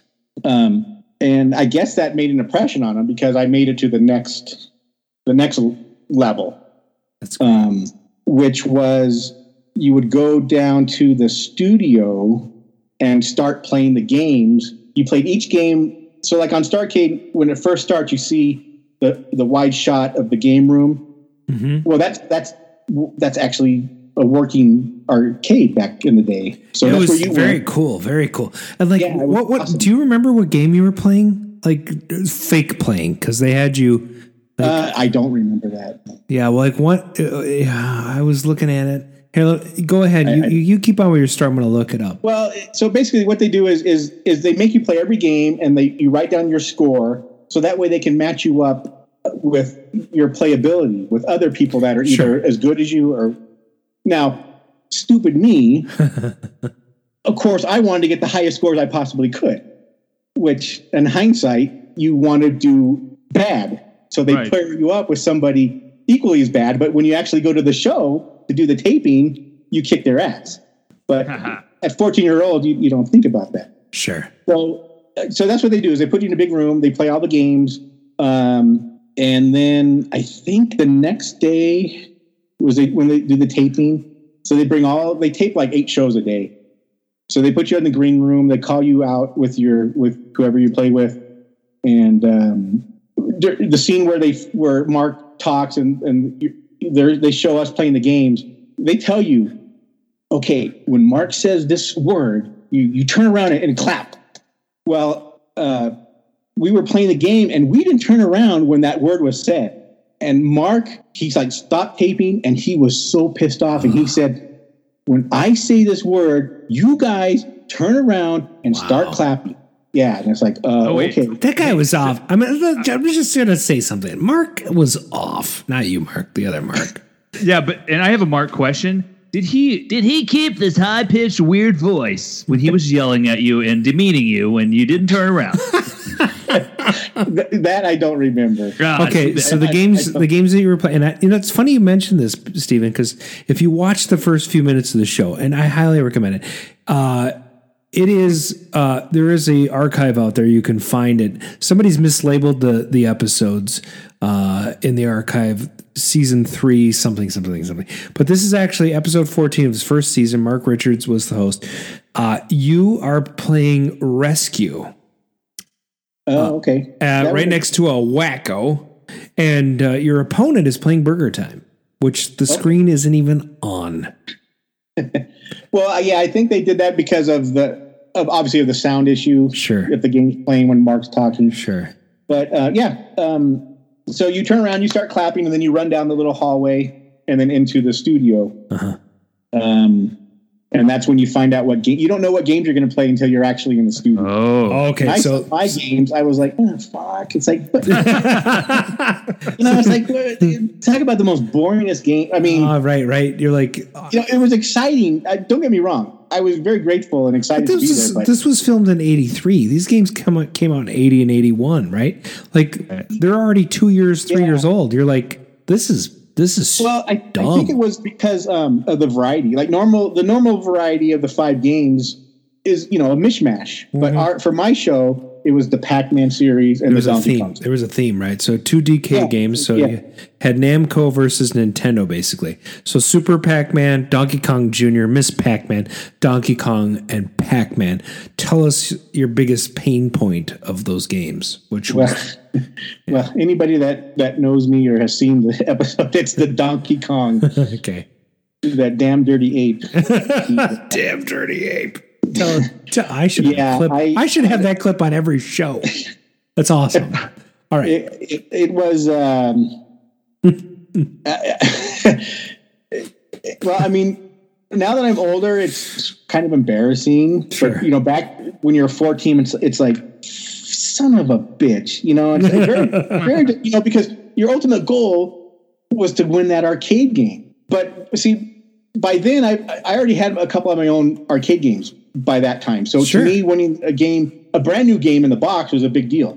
But Yeah. to have an arcade game, at least for me, wasn't. It was still a big deal, but not as big as a deal if like if nobody has had one before. Does that make sense? Yeah, for sure. Yeah. Yeah. So and then also they changed um, the original game that was supposed to be given away in our show was I think Q*bert, and then they they right before taping they swapped it out to a Popeye. Wow. Well, because it wasn't a Nintendo or a Namco, so they had to change it. Well, yeah, I'm not I'm not quite sure why they did that, but I kind bet I bet later- Namco or Nintendo had something to do with like what was going to be on TV. Hey, I don't know, maybe. It could be, but get this. Um, now, when Damon and I had blast from the past, uh, Damon always kept in touch with um, Jim and I forgot her name, but the, the producers of Starcade and the people that created it. Um, Sure. And so we had, their favorite game was Gyruss. So we actually restored a Gyruss and took it up to San Francisco and gave it to them as a gift. And so when we were at their house, we were talking to them, and I told them about how my game was switched from Q*bert to Popeye, and I was sort of you know disappointed because I didn't I wanted a Q*bert. And Jim said, "Oh, he goes, if any contestant didn't like the, the grand prize that that was on their show, they could ask for whatever other game they wanted, and they would send it to them." What? Yeah, exactly. That sounds made up. No, see back, back no back then, you know, video games were the, the thing, so they wanted to make everybody happy. So the manufacturers they didn't care; they wanted the exposure. Okay, so I got to tell you, I watched the whole episode a couple weeks ago, and one of the things that I loved about it, and you got to tell me, you actually won prizes, right? Yes. Oh yeah. You won a BMX bike, am I right? A, a, red, a Redline. It's pretty freaking cool. Back in the in, in the early '80s, Redline was the motocross bike to have. Yeah. Yeah, dude. I mean, like there, there were you know the the early prizes, despite Mark Richards and God bless him. Yeah. he's probably a really good person, but not the best host of the show. And you, clearly, when you watch the show, he's like he's almost like a lech a lot of the time. He's he says things to people that he should just not say. Uh, and like, I like your pretty blonde hair. it's really curly. I just yeah. And, uh, could you tell us about the turtle? And he's talking to your turtle. Like you really talk to the turtle. And like he he fakes that he doesn't know what a maze is. Excuse me. You're playing Pac Man. You grew up in like the dark ages. You know what a maze is. Uh, Yeah, the, that's- the dialogue is just silly. Yeah, well, about the turtle, of course, you know, it's it's a show, so they want it to be exciting for the audience, you know, the watching audience. So they tell you to to to to bring something like that. I don't collect. tur- My dad's the one that collected turtles. So when I needed to do, to bring something, I just grabbed this turtle and said it was my good luck turtle. You know, and, and they make you clap. You know, they say when you run to the stage or whatever or through the hallway, you have to run and clap. You know, act always excited, always, always, always. Which wasn't hard to do because it was Starcade and it was the coolest thing ever. um, so you know, it for, for production, that's what they make you do. Is Yes, they got. So George was not your lucky turtle. Is what you're saying? no, no, unfortunately, That's really sad. It makes me Yeah, sad. But there were other prizes too. I don't remember if you won any other. Did you win any other prizes besides being? Uh, no, I read the, I won the bike, and I, you know, I had to watch the episode. Yeah, I me don't too. remember, but I But remember. they, they gave a lot away a lot of uh, um, Mr. Discs, portable record players. Yeah, I don't think I got one of those. Yeah. But I remember when I, I got the bike, Redline sent me the bike, and they sent me a letter, you know, congratu- congratulations letter. But when I put the bike together, they sent the wrong size fork. So I, I had to call them, and they, they sent me the right fork. Oh, good, good. Yeah, the front the front fork. That's And pretty so- cool. Like you're like, I won this bike. It's pretty. Yeah, exactly. And I had I used it on my paper route. I used to have a paper route at that time. So Oh, that's awesome. yeah. How much did you make on your paper route, by the way? Oh, back then a subscription was like three twenty five a month. So I was probably making twenty bucks a month after. Wow. It all went to buy um, either to play arcade games or to buy. Uh, back then I I had a ColecoVision, so I would Yes. buy. Oh, I up and love buy, uh, ColecoVision. Oh my Yeah, god! oh, Favorite game on that's it. ColecoVisions? Uh, go like top five. Just try to think of the top five. well, uh, Tarzan, of course. Oh, okay. okay. Oh, Uh, Donkey Kong was good. Yeah, it was good. Donkey Kong Jr. Donkey Oh, Kong Jr. Was very good. Loved yep. Yeah. Sorry, what was the other Um, one? Ladybug. Ladybug, yeah. Okay. Adventure was good. I had all of them. Cosmic Avenger, Mousetrap. Yeah, the Exidy games, man, they rule. Perfect. Yeah, Yeah. Yeah. It was good I would play those over the actual, you know, real game. you know? Mousetrap. Did you have Mousetrap? I did. Yeah. Yes, Oh yeah. It's, it's, it's- Yeah. Did you play Smurf? That's the. of course. Yes, I had even had, I had- I had the Cabbage Patch game. You know what's hilarious is Smurf. oh my gosh. Yeah. L- I hear me out. of. Hear me out. Smurf is probably the worst game for the ColecoVision. You, you don't like the music? no, but it is also on it. Awesome. Yes, but it's the funniest game. Like if you get hit by a blade of grass, you die. It's hilarious. Yeah, you didn't jump over Like, did you- it, right? or a stalactite. You just oh my gosh, it's so awful, So classic. so awful. I love it. And here's another thing about ColecoVision. Yeah. Uh, I used to call their customer service like every week and ask them what games were coming out. And it got to the point. I guess they had like two like two ladies working in customer service. It got to the point where they recognized my voice, and they would start calling me by name. And and they would send me they would like once a month they'd send me a little printout of, of what games are supposedly coming out at some point. Do you have one of these? There you go. You still got Oh, look at that. Awesome. so that's the Atari Max uh, Ultimate SD cartridge for the ColecoVision. If you don't have Cool. one, they're fantastic. Oh, I'll have to check that out. You put an And I SD, had an Adam, I SD had card an in Adam there. computer as well. Oh yeah, Adam. Yeah, and I never, I never got one. I always was worried about the cassette tapes kind of the cool thing, out. the cool thing about the Adam uh, IMO, it was the first system that played all four levels of Donkey Kong. It had the Pie Factory. The Oh yeah, one- yeah. That was a big deal. I mean, that was like that was their main lore, I think, in the uh, you That- know, whenever they had that in the Electronic computer- Games magazine. It's like the Atari 5200 though. It's a giant monolith that nobody wants to own. Oh, it's too bad. It's it's terrible. I have a question. Go ahead. Were you Yes. on? Were you ever on any other game related shows like TV Kid Pow? No, but I watched that. Well, I get, I think that was like a little break in between cartoons. wasn't it? Yes, I. Yeah, act- I- oh, yeah. I- I, I actually I was on an episode of a TV Kid Pow here in Houston. Really? Oh my god, so stressful. I have. I actually have it recorded. It's on one of my. I think I saw tapes. this. I think you t- I think you should. Yeah, you basically say "pow" to fire whatever the weapon is. Yeah. And, uh, you know, if you do good enough, you win a bunch of toys and junk and stuff. And so, Yeah, good. Well, they were good Mattel toys because yes, sponsored by Mattel, so they were good quality toys. correct, correct. All right. Well, I love So that was your only foray into a game Yes, show. it, yeah, it was. Yeah. Got it. But it, it- but it was it, it had to been like I was on TV. Like you you know your friends saw you. Did they give you a Oh copy of the show on It was The best VHS? time of my life at that time. Yeah, it was awesome. Did you get a girlfriend because you were on the show? No, no, no. no. Did you get nerdy- a Did you get a copy Somewhat- of the show on VHS? Yeah, on VHS, yes. Which I had. You had to buy. They didn't give it to you. You had to pay like twenty five bucks for it. Yeah. Are you Oh, kidding nuts. me? Do you still have that? I have it somewhere. And and of course Damon has a. he- I think he made digital copies, so they're archived for forever. Oh, that's This is great. my my failure at Donkey Kong. I would love to see like because they probably include like the episode number and like some of the dig- you know, stuff you didn't see in the broadcast. But that that's cool. I love that. Yeah, Brian, you had it's a awesome. question. It was You have a question, Brian. very Brian? good time. So what, like, so you you have this like really extensive collection. you said at one point about hundred games. What were your favorite games in that collection?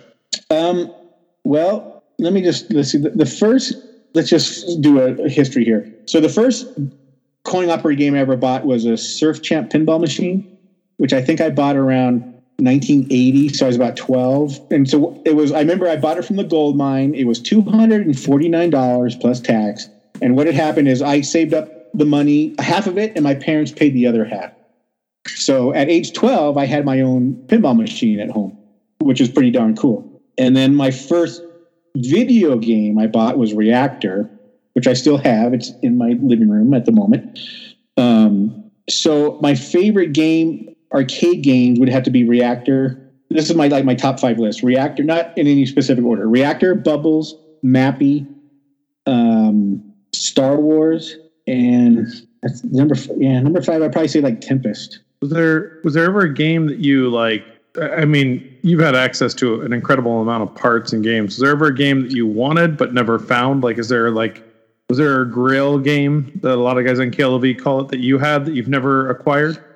Um, you know what? You know, no, because being in California, especially because where I lived or where I grew up was Santa Maria, which is San Francisco would be up here, LA would be down here, and I was right on the, in the middle. So to get to either major city, in Silicon Valley was three hours, LA was three hours.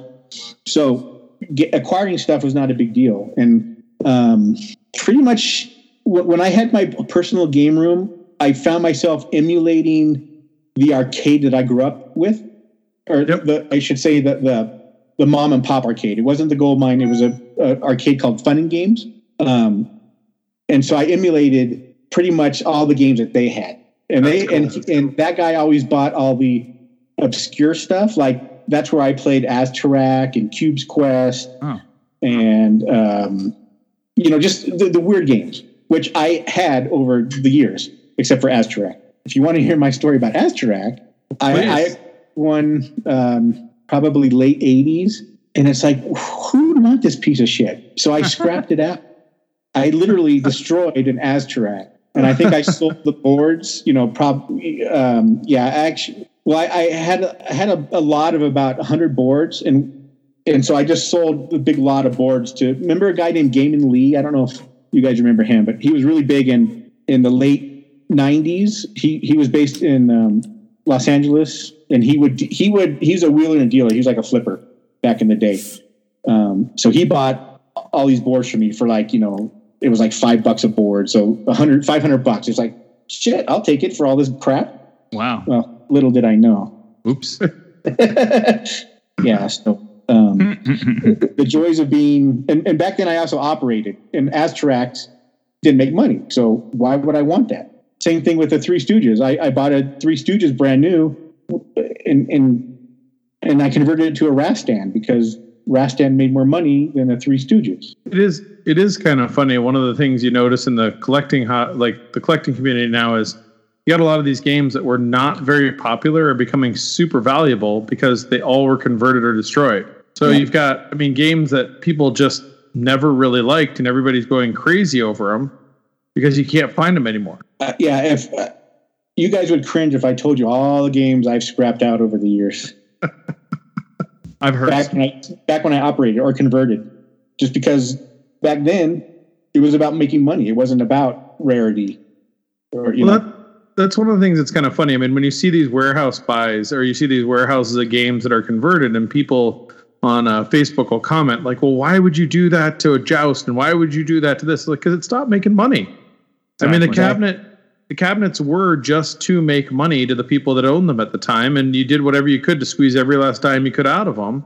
Yeah, and that made sense. It was an investment. yes. In fact, one of my stupider moves was back in the mid '80s. Is I had a I, Robot, which I traded to a local op, another op, for a cocktail jump bug. oh, I mean, because because I, I just got a new location, which was a little Mexican restaurant, so I wanted a cocktail game to put in there. And I back then, I you know after you know in the in the mid '80s, I, Robots made absolutely nothing. Sure. So I figured, well, it's a cocktail game; they can sit down and play it. So I'll trade it. Well, that was Jump bug's fun though. it, well, yeah. It's on the big kit. I have a question actually. So, of all of your locations, like, did you have like a, a like a favorite location, or maybe a location that made the most money? Yeah, look, okay. When I bought my Three Stooges, I was maybe 15, so I didn't drive. Wow. So the local arcade owner that uh, who owned Fun and Games, he drove me down to L.A. to pick it up from Betson, which Betson, it, well, now is like the biggest uh, game distributor in, in America. Back in those days, in the 80s, they had, you know, in most major cities there was a Betson. Um, so on the way home, he says, "Hey, because I just bought. th- I, I'm a big Three Stooges fan, so I just bought the game just to have it Wow. because it was it was on closeout. I think I paid like 745 bucks for it. It was right before Mylstar shut down, so all they were just getting rid of all their games. Oh wow. Um, so on the way home, the the guy, his name's Phil. He says, "Hey, when you get done or bored playing this game at your house, why don't you put it in my arcade and I'll give you half the money?" And I'm like, oh, "Okay, cool." So a couple months later, off it goes. Well, I had bought a couple more games, and I said, "Hey, I have this game, which was a Inferno." Um, um, and I put that in his arcade, blah blah blah. And about this time, there was this new game that was coming out was um, Ghost and Goblin. Oh yeah. So um, game. back in okay, also back in the 80s, I was on the um, That game you get I naked say, in. like I, I was I was really into going to contests, video game contests. Right. So I don't know if any of you old timers know, but there's a guy named Phil Britt that was really good at gaming, who was based in California as well. So I called him up. I said, "Hey, there's this new game coming out called Ghosts and Goblins." He goes, "What do you think about it?"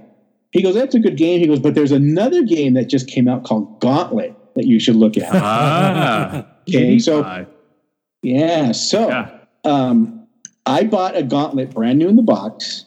Nice. It was twenty eight ninety five. I had nine hundred bucks. I had to borrow two thousand bucks from my mom. But Wow. anyhow, and and I dr- and I had to have a buddy of mine drive me up to Sacramento to pick it up. Anyhow, so when the arcade owner found out I had a Gauntlet, he goes, "I'm coming over tomorrow to, pick up this game and put it in my arcade. And I'm like, well, I want to play it first. He goes, okay, I'll give you a couple of days. Because I just bought this game pretty much to play at my house and maybe Sure. put it at one of my street locations. It's a big game. To have. Yeah, but let me tell you, he put that in his arcade, and oh my god, this thing made so much money. Brilliant game. That's interesting because one of the chatters, Aaron Sanders, asked, "What was your best earner of all time?" I assume it was Gauntlet. Gauntlet. Yeah. It was insane. I was in high school. I was making literally from this one game, and I, and not to brag, but I was probably making 400 bucks a week, my half, in high school in 1985. wow. It was cr- my my mom was a legal secretary. I was making more money a year in high school by operating games, and I didn't even have a license. I had to pay uh, uh, students that had licenses like twenty bucks to help me uh, take games from location to location. Wow. Did you ever get that game back, or did you end up leaving it with him? No, I, I can. When then Gauntlet Two came out, so um, I bought the kit for Gauntlet Two, which I think was seven ninety five. Wow. and then that just took off again and it, it was it was insane that game for uh, for three grand plus 800 so 30, let's say 4000 with taxes uh, oh my god wow it was insane it, i mean literally it was crazy what that game made Uh, wasn't Gauntlet the first game to have continue? Or Uh, no, or but Moon, Moon Patrol. Ooh. now Tron also had a continue. There's there's several, but the Gauntlet, you know, you could buy credits to keep going. It's ama- it's it's a an excellent way. yeah The other brilliant thing about Gauntlet was not only could you buy credits to keep going, but you were constantly losing life. Like no Yes. matter what you did, your life was decreasing. Sure. But the cool thing about Gauntlet is it wasn't just you. You had four players. Yeah. So it was that you was and it. three it was people. a four player game yeah. which i think was yeah it wasn't the first but the, just the the theme of it was Right. awesome and i would go into that arc you know that was my hangout It was the And that- first four player game where you had a common goal. yeah i think so Because that- like it- you had nonstop. racing games No. and whatever else, but Gauntlet was one of my first. Like that was the that was one of the must buys when I started collecting arcade games. That was one of the games from the little arcade I remembered. Aaron Sanders says worst game of all time. Oh, worst game? well, I bought a um, a Time Killers kit, Yeah. and I, I um, okay. When Bally got bought out by Williams, they were closing out their game, so I bought a, a game called Blasted. I don't know if you guys heard of that one, No. but they were blowing those out for like eight ninety five or nine ninety five. So I bought one of those. Terrible game. So I converted it to a Time Killers, which was even a worse game. Oh my god! I paid like you know that game that kit cost me like uh, like eight hundred bucks. Um, I had it on location for like two weeks. It made nothing. I yanked it out and I sold it back to the distributor. I took like a four hundred dollar loss on it. Was that a gun game blasted?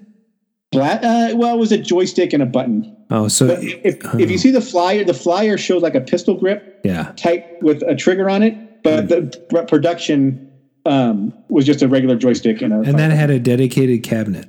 it did, yeah. It was, it was one of the last games Bally made before they. Sure. 1988 was when that came out.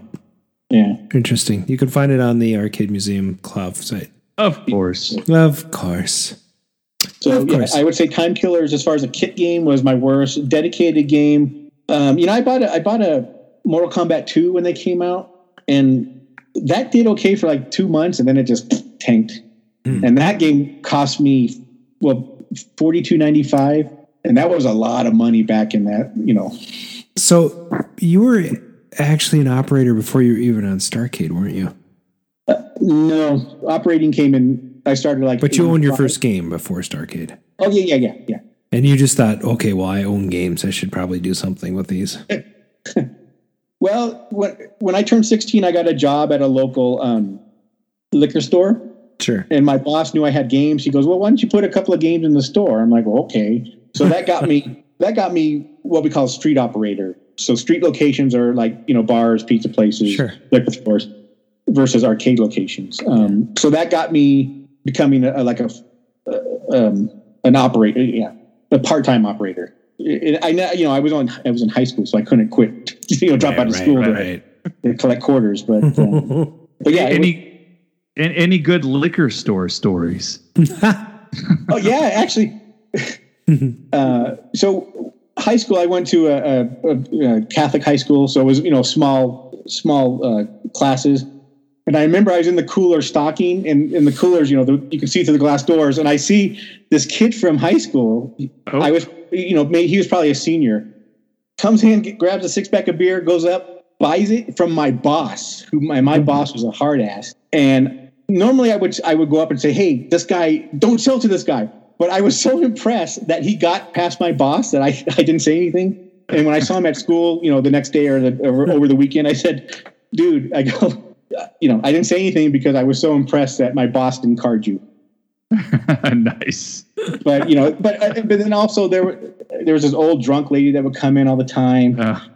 And one time she pissed on the floor. Oh no! And she never Yeah, played. and- she never played a video game. I bet either. And, no, and since I was low man on the totem pole, guess who had to clean all that? Oh. Uh, That's these. Are, this is terrible. That's terrible. Oh, But also, uh, and also when I was at that working at that liquor store, I bought my first pinball, which was Fun uh, Funhouse. I bought that brand new. Oh, cool. And I, and I put it in that liquor store. And I remember to get the word out. Back then, we had this thing called Easy Ad, which was like a a, a weekly, um, like little black and white. Sure. Like a pamphlet. Yeah, yeah. You know, you would call up, place your ad. It was like five bucks. And I remember I, I put an ad in there saying, "Play Funhouse, the latest and greatest pinball machine ever made." You know, at, at L and K Liquor. um, it didn't do any, You know, it, it didn't help. But uh, you call get a your phone bucks back? number. I remember doing that. We, you know, place that, but call a phone number and give them the text of your ad. So messed up. yeah, exactly. We're old. Okay, so yeah. I got a couple of uh, I got a couple of roundup questions here. Why Mylstar? Why did you choose that as your handle? Uh, well, because Mylstar is my well, Gottlieb Mylstar was my favorite game company back in the day. Okay, so tell us the Gottlieb Mylstar uh, connection Well, uh, Gottlieb, of course, made um, Q*bert was the most favorite, um, and a bunch of pinball React- machines, a ton of pinball. Yeah, machines. and pinball machines. Yeah, um, and then Reactor was since Reactor was the first game I bought, which was made by Gottlieb. Uh, it was just a no brainer, at least to me, that Gottlieb was my favorite company. Sure. So then, about I think 1984, Gottlieb got bought by Columbia Pictures, which then changed their name to Mylstar. It's not Millstar, it's Mylstar. Sure. And I remember reading in in one of the trade magazines the reason they called it Mylstar is because the the, the firm they hired to, to find a new name for them, they said when you look down the production line, it looks like you're looking at a mile of stars. Mm, Mean, you know, like a hit, hit game. So Mylstar is how they came up with. that. interesting. So I did I, that. You know, it's. I, I bet. Uh, I don't know if all the listeners know that, but so Gottlieb eventually dissolved and became Mylstar. Correct. Yes. Okay.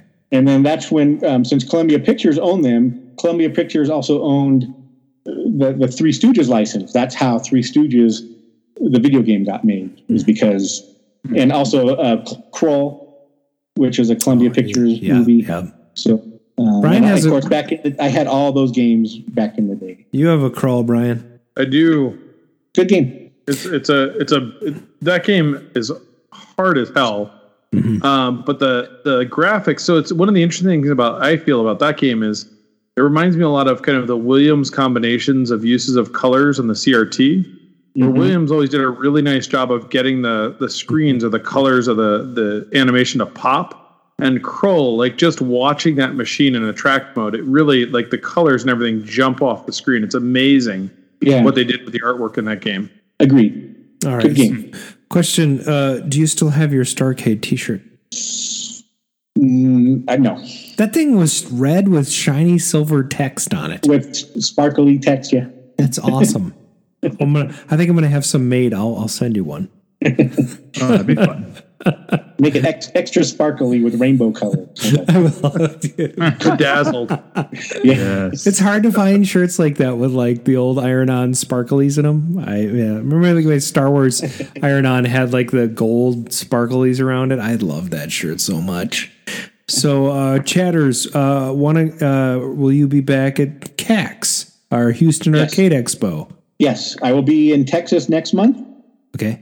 At, the- at the uh, Rocky or not the Rocky Mountain, the uh, pinball Texas Pinball Festival and Game Room Show. I'll be there. Uh, I'll be in Denver in March or, so- or Labor Day weekend. I will be at ZapCon and I will be at California Extreme. So what drives to all these? Is is this your business? You want to you you have a booth usually? Yeah, I have a booth where I sell. Um, I, I try to find arcade related collectibles and toys, um, and if I can find a wholesale source, I you know I buy that and then I sell it at the. You know, I didn't ta- I didn't talk about this during my what I've been doing in the hobby because it's not really related. But this last week, I bought I bought an original 1977 X-wing, uh, white in color, beautiful condition. Stickers are solid. Everything's there. I'm I'm so pleased. Uh, as a Star Wars fan, do you do you have like a favorite collectible? Uh, yeah, you know that's another interesting story I could tell you about Star Wars stuff. So I've collected Star Wars stuff pretty much since like the late '90s, like '79 maybe, Sure. and I never ever. Well, okay, like figures, I would buy two, one to play with and one to save. Wow. So I have all these original um, Kenner figures. 1978. Yeah. yeah, the good stuff still in in I've been selling them off, slowly selling them off, but Sure. um in, in high and then in high school it was a big no no to, to let people know you collected Star Wars toys. Oh my god. So it was a big I didn't tell anybody. but I, I have all kinds of uh Closet the, the Star play Wars. sets yeah, the play sets um back in California. The figures are here with me in Santa Fe. Um Sweet. yeah, so I'm a I'm a fellow collector of odds and ends. Obviously, I have just tons of stuff, but yeah, uh, I got all kinds yeah, stuff. I got my original. I have original Darth Vader's Tie Fighter. I'm a, a fan of the ships, so I've got my original Millennium Falcon and uh, Awesome. now my White X-wing, which I'm very happy to have in the collection. So uh, yeah, definitely we got to have you back on the show again. I think uh, we have a lot more to talk about, but uh, this I think this has been good so far. Uh, would you, you guys have any last minute questions you want to drop in here? No. Actually, I did want to ask you one thing. You mentioned the only thing, the only game that you have left is Reactor. How often do you get to play? Uh, I don't. I that's why I'm selling off most of my games because I don't play anymore. Yeah. Talk I to haven't talk to I Brian. haven't Talk my to Reactor in Brian. probably two years. Brian's collecting all the games, so talk Uh, to well, I, I still have games back in California um, that I haven't brought here to Santa Fe. So We have a I quick question from. ten games left. we do have. Do you have any? Do you have any bouncer parts? Actually, I have the whole game Oh. in the box What? in, in my uh, Yeah, in sure. storage. Just uh, sell that to Aaron Sanders. Uh, so, Aaron, reach out to Arcade Fix It. Oh, by the way, I, I think, our, uh, Steven, didn't you say you got a deal for our listeners tonight? Oh yes, I just for your listeners, I have a twenty percent off code. Wow. Which any, anybody that knows me, twenty percent off is pretty good. That sounds So awesome. it's so on checkout, if you enter the promo code uh, in lowercase uh, arcade for the arcade show or arcade radio show, excuse me, Yeah, yeah. arcade radio, all one word, all lowercase, all one word. yeah. minus the A or plus the A. or just in case people forget, you can actually type in the word arcade radio, Oh, all awesome. one word in lowercase, and you'll get twenty percent off your order. I'm going to have to see if there's something I need in there for sure. Me too. Not good. this is not So much good. money. and if there's something that you you need but you don't see it, send me the part number Oh. because I have tens of thousands of parts my not gosh. on the site, but I, it's all by part number, so it's very important that I have the part number. Ah, well, it's, I, I uh, once again, it's arcadefixit.com, correct? Yes, All right. And uh, this is uh, Stephen Beal, uh, our first Starcade contestant to be on the show. Uh, for seventh episode ever taped of that show, episode 14, if you're looking for it. Uh, it is a fantastic show to watch. I said it. I know I said it. I said fantastic. You got to love it. And.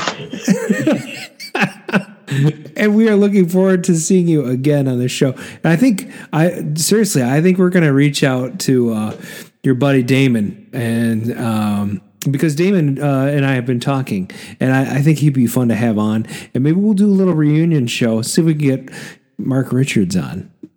Yeah, maybe he'll come on. we have a lot of stories, especially from Blast from the Past. So Oh, it'd be so great. And I, I, I'm sorry we didn't get to blast past for the night, but seriously, we'd love to have you on the show again. Anytime. Yeah, and and, uh, and and guys, this is where we kind of wrap it up on. Uh, Steven, stay on with us after the show. We would like to wrap it up with you off the air. And uh, guys, uh, this is where we kind of sign off. What do you think? Uh, I think we're done. All right. You ain't now the music starts. Well, I'd like to thank you for listening in and listening again. That's a double R's Arcade Radio. That's facebook.com arcade radio or arcaderadio.com. That's R C A D E R A D I O.com. Or you can call and leave comments and questions in the game line, which nobody ever leaves. And it's 612 548 game 4263. Yes. Follow us on Facebook, facebook.com slash arcade radio, or Twitter. Twitter. at Arcade radio again starts with an R. I love it. Subscribe on our YouTube channel. It's just one click. Is it? I've never clicked. Click it. Click it. I know you. You can and then we said iTunes, Google Play, and SoundCloud, right? That's it. And thanks. That's going to be our show from the Arcade Radio team. We hope you had a great time, and we'll see you in the next one. It's Arcade Radio. And this is where we sign off. Hello? Hello? Hello? Hey, hey, I can hear you. I can. What? What? Uh, What's the sound? I can't tell what it is. I'm Mark Richards. You're off the air. that was fun. That was a lot of fun. All right. Steve, what do you think of that madness? I hope I wasn't too animated. I sometimes I can get oh, animated. Oh, No, no, very We- good. this is one of our better shows. I think. You know, listen, I would love to have you on again in the near future if you're up for it. And Yeah. we will make sure we open the show notes and not ask you a single repeat question. One of the things that like it, all of us are into this hobby for a number of reasons, but one of the things we do really love are the stories. I mean, the background, the history, understanding those things. That's part of what really makes this fun. Yeah. Yeah. So it's, that knowledge is uh, is awesome, and it's great to, that you're willing to share that. So thank you. It was really cool to hear the the back end of the Starcade stuff Oh, too, yeah. because you know I didn't get to see that show until I was an adult because I live in Minnesota and they didn't broadcast it here. Hey, when when when are you going to be in Houston? Because I, I'm in Houston. I, actually, I'll be in, in Dallas for the pinball show. Oh, next that's where month. that's at. But there's a there's another show in Houston Houston Expo. that, uh, that usually is like in October. Yep, yep. That's Houston Arcade Expo. Yeah, I, I might do that one this year. And my sister lives in Houston, so I can stay at her place Oh, because that's like uh, you know that's like a 13 hour drive for me. Uh, so that would be like a whole you know a whole week with driving and the show and driving back. So um, I might do. I- I was going to do it last year, but it didn't work out. So this year I actually may do it. All right. So Sweet. Well, I got to thank you. I got to get going. It's time for me, Me to. too. Thank you. Thank you very much. Nice right, guys. Thanks, Steven. have a good- all right. Ciao. Bye.